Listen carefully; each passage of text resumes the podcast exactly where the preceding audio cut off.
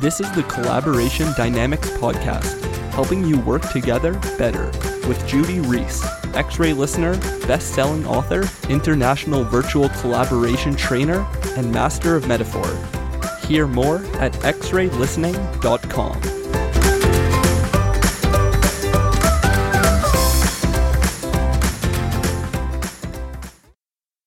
Hello, and welcome to the Collaboration Dynamics podcast. With me today is Lisette Sutherland.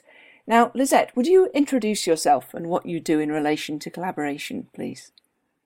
Sure, and it's uh, great to be here. Thank you so much. I'm usually the one on the other end, so it's really fun for me to actually be the one being interviewed. Um, so, like you said, my name is Lisette Sutherland, and I'm running a company called Collaboration Superpowers. And what we do is we try to inspire remote teams to do great things by telling stories and giving workshops about the best practices and the tips um, on what remote teams are doing these days. So um, I can give you a little bit of background about how that started and how I went down this rabbit hole because I think it's a, a somewhat interesting story. Please do. And that is 11, about 11, 12 years ago, I was helping to build an online project management tool. And it was a very interesting tool. I was extremely enthusiastic about it. The whole team was, but it was really the reason why the tool was being built that was so interesting.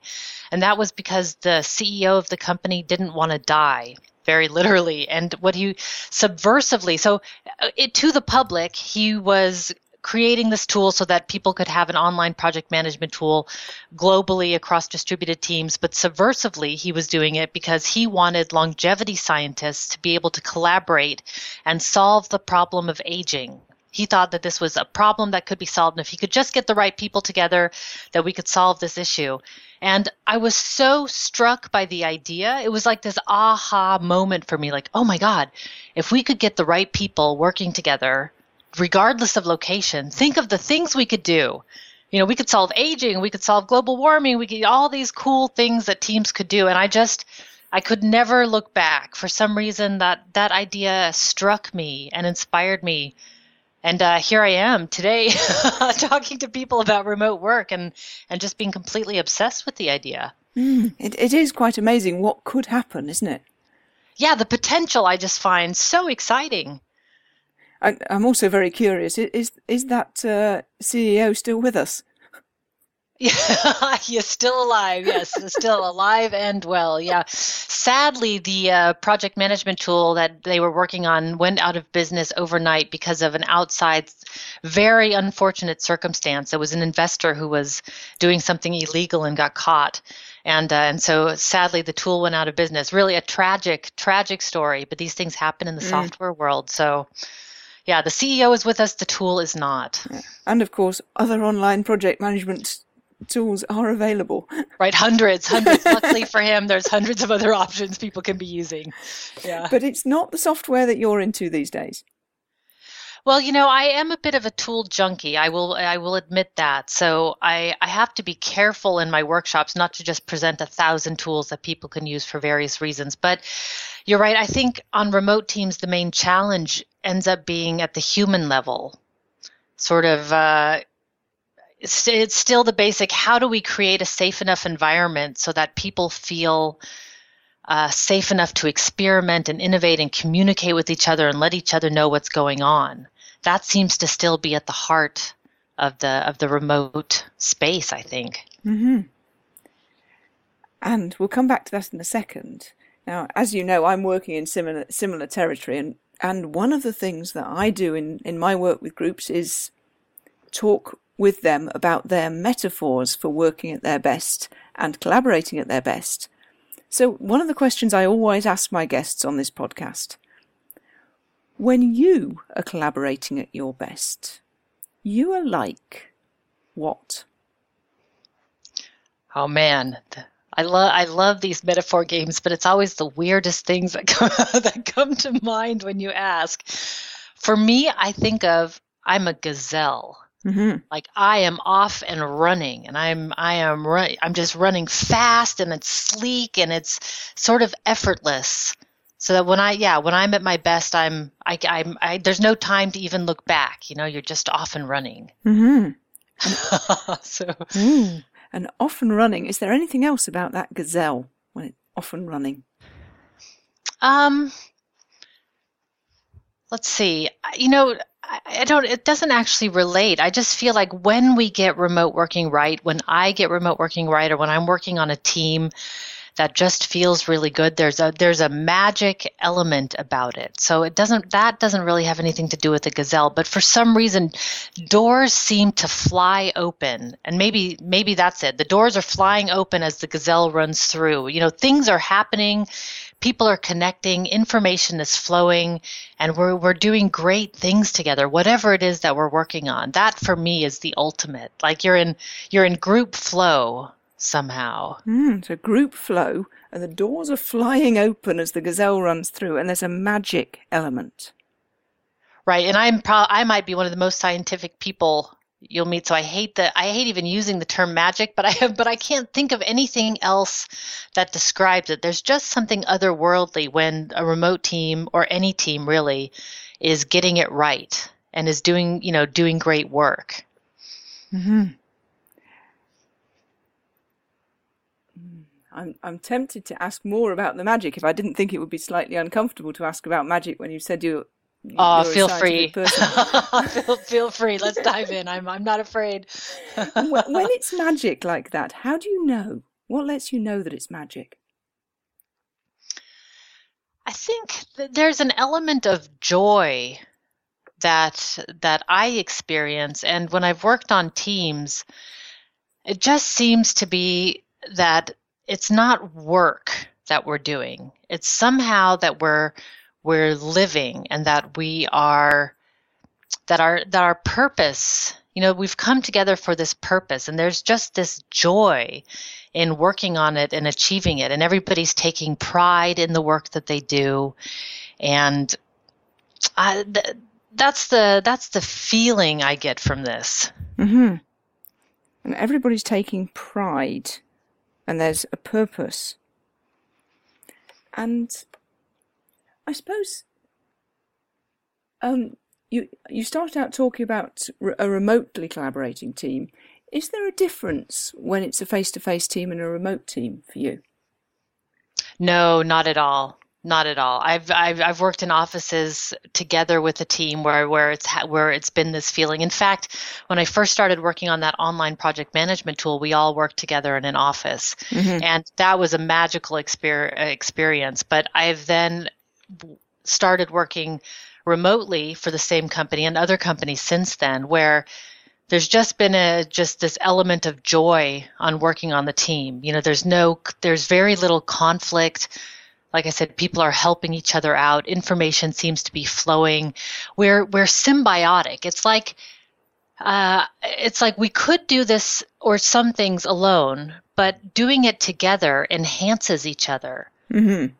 And I like that I like that term symbiotic because I think that really in a successful organization or successful remote team, we're helping each other succeed wherever we can. And that's to me where the joy comes from. Um, mm. and the magic happens. Mm. And the joy and the magic um, that's with you, with the gazelle. What about with the other people? Is it is everybody got joy going on? I mean, it's uh, it's far fetched to say everybody on the team is is in this blissed out, magical, joyful state like I am. Um, but it it does seem to be universal. There's very few people who are not at least in my experience, I mean, I'm thinking back to the office situation and also the remote teams. I mean, there's always going to be some sort of conflict that you're working through. Mm-hmm. But I think when it's working and you're helping each other, that conflict is not really conflict. It's more a challenge that you're facing together. Mm-hmm. And I think when you get that, then I have not noticed others being unhappy while I've been in a blissed out state in mm-hmm. particular.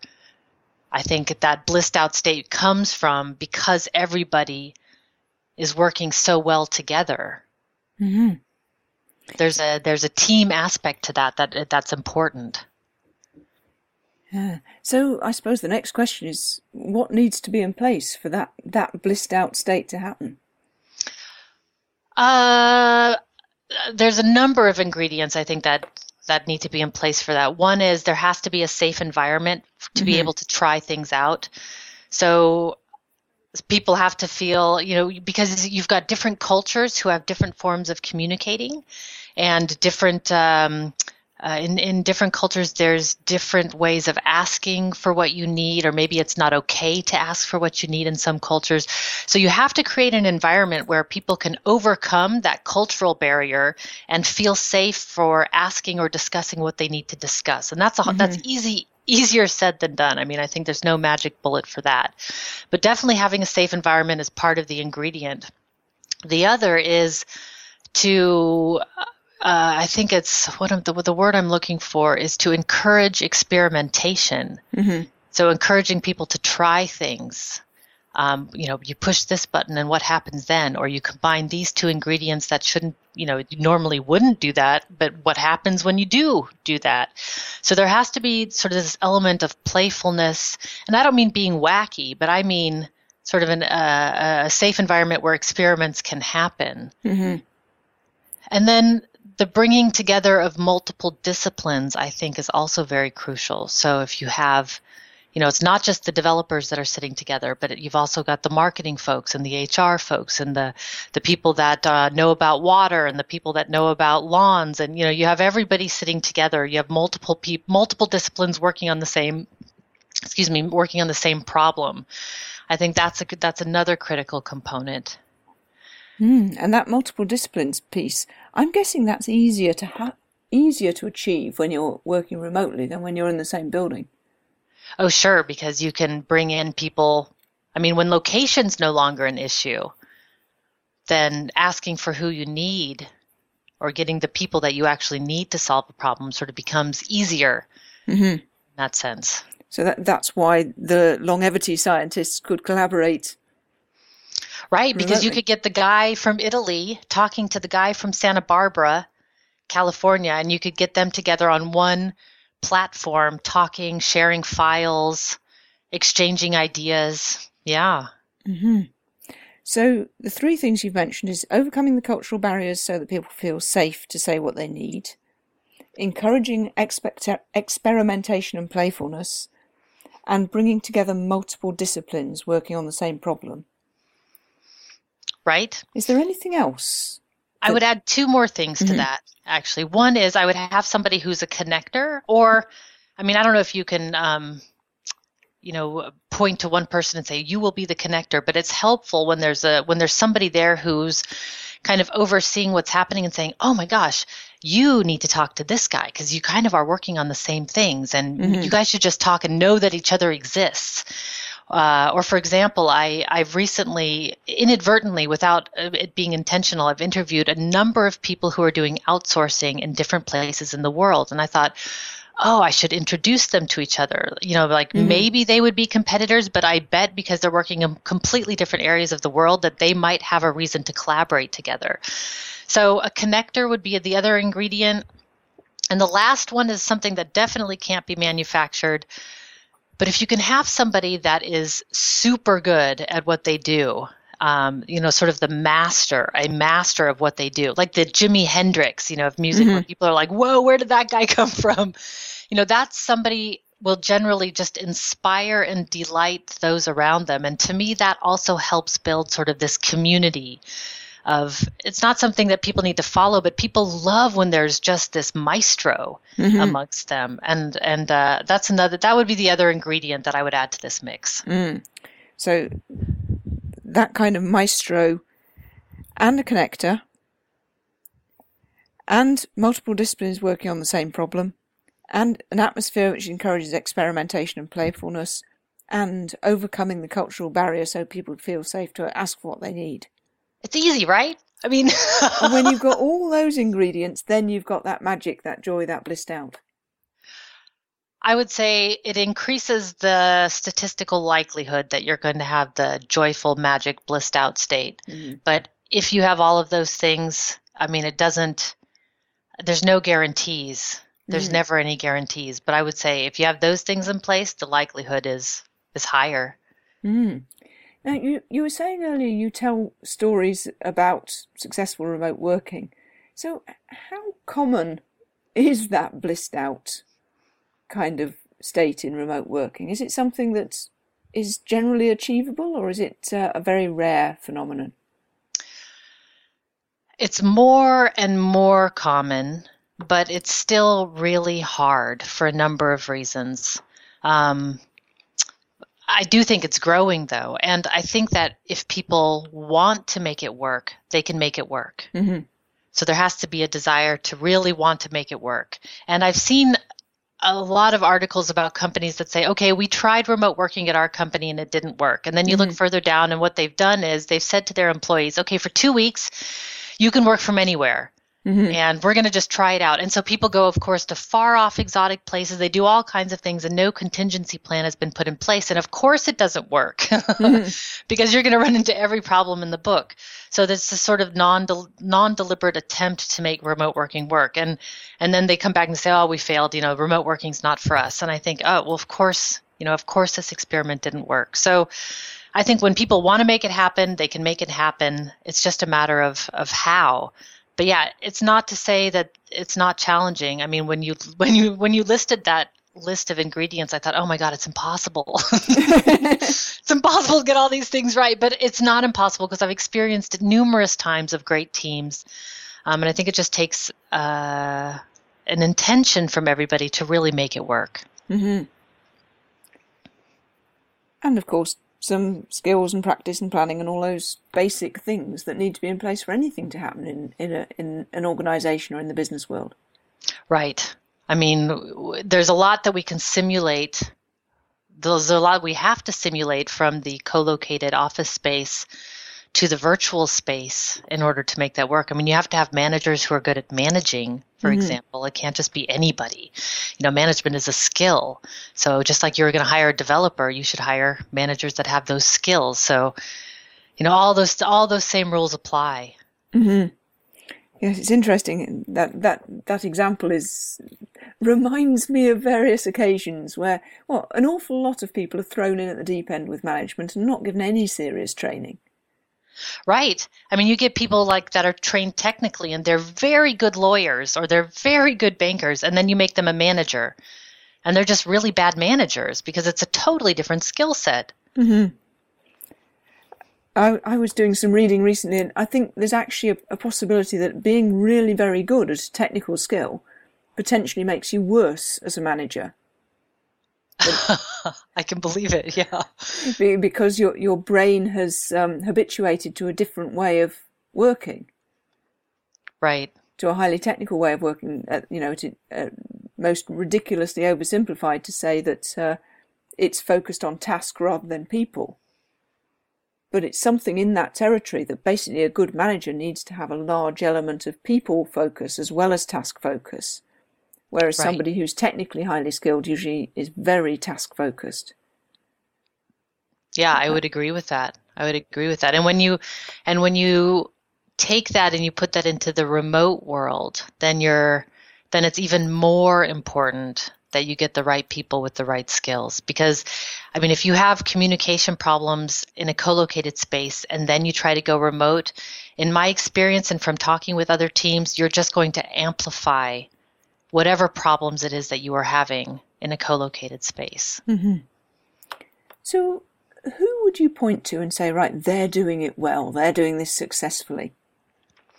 WordPress is the obvious choice. Mm-hmm. I mean, WordPress is just taking over, and they're they're doing it great. Their employees are happy. The spin-offs that they've made from WordPress, people are you know, Slack, a lot of the employees that worked with WordPress originally went to Slack, and you see that a lot.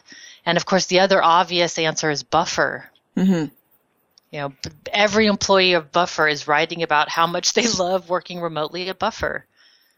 So mm-hmm. those are those are the obvious examples that I would point to. But there's many other smaller examples that maybe others haven't heard of. Um, there's a company called Starter Squad that I interviewed, and they're, I guess, they're not really based anywhere. They have people working from all over.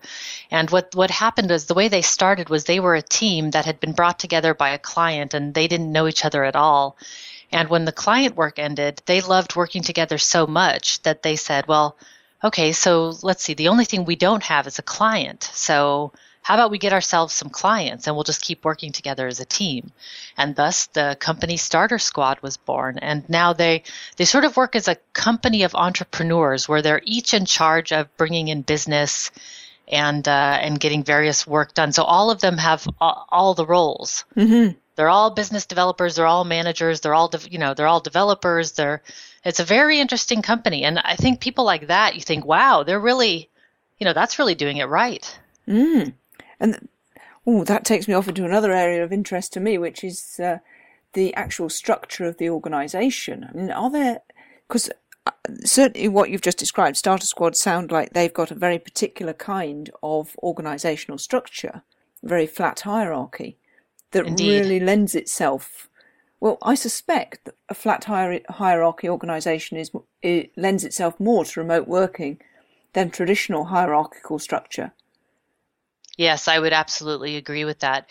Because I think right now in the remote working field, you're getting people who are by nature more entrepreneurial mm-hmm. in general. And so they're, you know, when they're not happy in the companies that they're working for, they're going off and finding projects online in other countries, wherever they can. Word of mouth, they're not bound by location. And so that, that takes a certain entrepreneurial spirit, I think, or a freelancing spirit. Mm-hmm. And as remote working becomes more common, maybe it's the, the traditional hierarchical organisations that are really struggling with the implementation. That yeah, that is for sure because people are really bogged down in their own roles. You know, mm-hmm. like they're oh, I can't do this other function or I can't contribute here because it's not my role or I don't want to do it, it's not my job kind of mentality. Whereas with remote working, you know, you have to be one of my one of my interviewees said you have to be everything from chief cook to bottle washer. You mm-hmm. have to do everything. Anything that's needed, you have to pick up the slack. That's just how it works on a remote team. But uh, you know, it- I, I I'm involved in this discussion of the flat hierarchy versus the network versus you know a networked organization, the tribal organizations, mm-hmm. or they call themselves liquid organizations. And I have to say, I mean, I love the idea. I love that it's becoming more flat. But as I get more into this, um, I saw an interview with Jurgen Appelo and John Kotter, who wrote the book Accelerate. And one of the things that John Kotter had talked about was you need both. You need both the network and the hierarchy because the network is going to allow you to experiment and innovate and you know do wacky things, put wack, put things together. But once you have something that works, then you want to repeat it and systematize it, and that's where the hierarchy can become useful because you need to you know you need to scale it. Mm-hmm. And scaling something in a networked environment becomes much more difficult than in a hierarchical environment. So I, I kind of like the dual operating system analogy that mm-hmm. you need a little bit of both depending on where your business is at. Mm-hmm. But certainly, I'm much more of a fan of of the uh, of the networked. I mean, I I like the idea of being chief cook and bottle washer. I like the idea of pitching in wherever's needed. That you know, that's certainly more my style. So if somebody's um, wanting to get started on remote remote working, if an organisation is is looking at that and thinking, well, where do we start? Where would somebody start? Well, I would say there's a million places to start. Don't let it be a manager top down decision. Have it be a team decision. And I always say start small and iterate. You know, mm-hmm. don't send all your employees off to exotic countries for two weeks and see what happens. Like that is not a small experiment. That's not safe to fail. you know, maybe maybe start by putting all of your employees in a different room and having your conference call, you know, from the same office from but from different rooms. So you're simulating the remote mm-hmm. environment so you can kind of see what's going to happen when you go remote. Like start there or just take an afternoon off and everybody work from a different location and see what happens, but start small and iterate.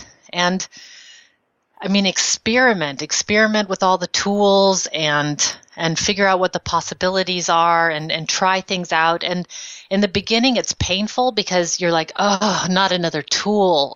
you know, I mm-hmm. don't. This is the fifth project management tool we've tried, and and we don't like it. And I say, yeah, it's going to be painful in the beginning, but just keep going because when you get it right, you get that magical blissed out stage, and that's mm-hmm. that's very enticing. Mm-hmm. It's worth it. It's. I think so. I think so. So,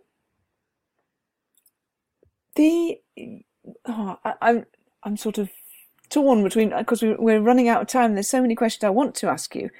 Um, how realistic? Well, I suppose what's your what's your big vision around remote working? You were saying at the beginning about the longevity project and that kind of thing. Where do you see this potentially leading? You know, my main motivation one is, of course, that we're solving very interesting problems that we weren't able to solve before. So that's a huge motivation for me. But also, I really like the idea of people being happy at work and that it's not a chore and it's not a drudgery. It's not something we have to do to survive. That work becomes something that we do because we love what we're working on for some reason that I when I when I see these numbers, you know, these polls come around and they say like 70% of the workers or 60% of workers worldwide don't just dislike their jobs, they hate their jobs. I think this came I can't remember the poll that this came from, but I, I put it in one of my talks and I thought, oh my God, 60% of people worldwide hate, actively hate their jobs. I mean, that means that at best, they're doing nothing, and at worst, they're actively working against the success of whatever company that they're in. And that is unacceptable to me. Mm. That just seems unacceptable. And what can we do to change that? And I don't know that remote working is the answer. Of course, it's not the answer, but I have to believe that we could do better than that. And mm.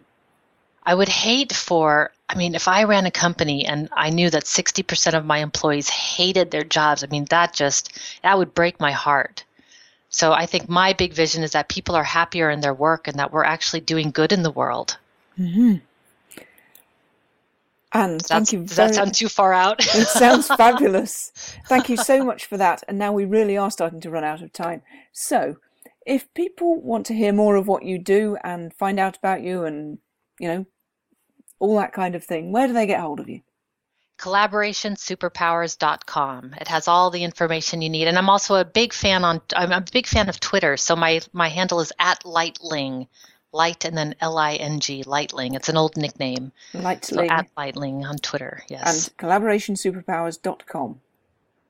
I hope to see everybody there. Great. Thank you very much indeed. It's been an absolute joy. Thank you. I appreciate it.